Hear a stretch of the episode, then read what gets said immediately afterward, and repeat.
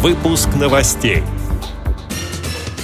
В Новосибирске появятся пешеходные переходы и автобусы для людей с инвалидностью.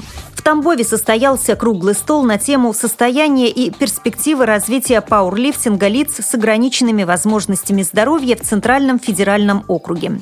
Аэропорт Сан-Франциско сделают более удобным для слабовидящих.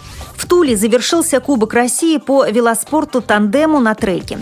Далее об этом подробнее в студии Наталья Гамаюнова. Здравствуйте. Здравствуйте.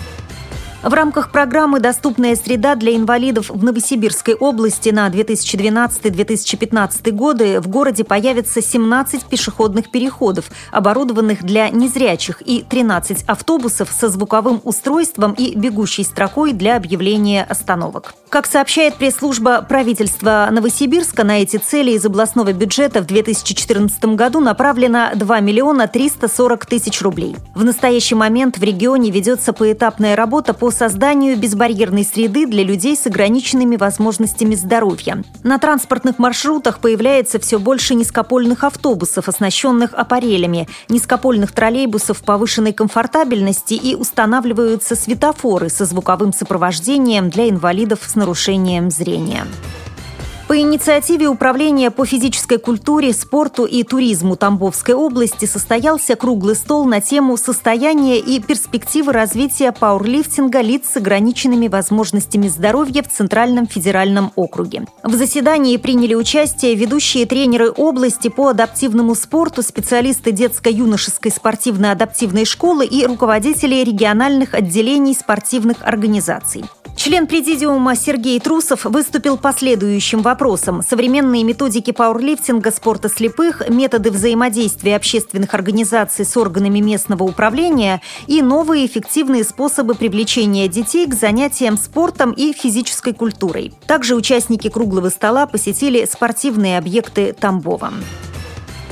К зарубежным новостям. Международный аэропорт Сан-Франциско станет удобнее для слабовидящих и слепых людей, сообщает сайт mobiltelefon.ru. С этой целью руководство аэрогавани совместно с компанией Inda.rs работает над созданием специальной системы маячков, которые будут синхронизироваться со смартфонами посетителей по Bluetooth благодаря чему слепые люди смогут находить банкоматы, информационные бюро и источники питания без помощи посторонних. Изначально эксперимент будет проводиться во втором терминале. Для целей опыта используют около 500 маячков.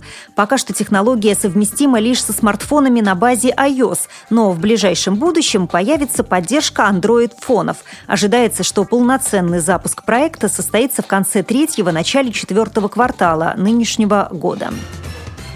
Далее новости спорта. Туле завершился Кубок России по велоспорту тандему на треке. В соревнованиях приняли участие пять женских и пять мужских экипажей из Санкт-Петербурга, Костромской, Ярославской, Тульской, Тамбовской и Воронежской областей. Первыми на полотно одного из старейших треков в России вышли женщины. На дистанции 200 метров бронза досталась Ольге Камбаровой и Светлане Кошелевой. Серебро Эми Полушкиной и Наталье Елеферовой. Золото Просковье Яковлевой и Екатерине Константиновой. Тренер российской сборной Вячеслав Шелудяков, сравнивая результаты прошлого года на более быстром деревянном треке в Москве с теми, что были показаны этим летом на бетоне в Туле, отмечает прогресс по всем видам программы. Они же тоже стали чемпионками России в Крылатском. Результат был 13-368.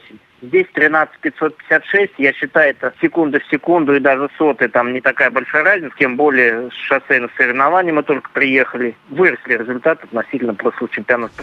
На той же дистанции среди мужчин третье место у Сергея Чурилова и Андрея Михалева, второе у Николая Нехорошего и Михаила Ермакова, первое у Антона Попова и Григория Клицко.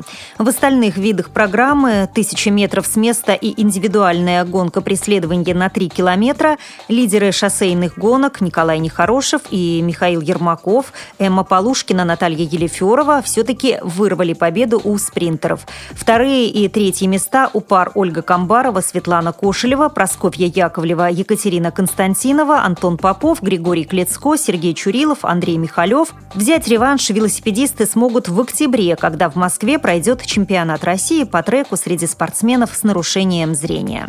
С этими и другими новостями вы можете познакомиться ознакомиться на сайте Радио ВОЗ. Мы будем рады рассказать о событиях в вашем регионе. Пишите нам по адресу новости собака ру. Я желаю вам хороших выходных, всего доброго и до встречи.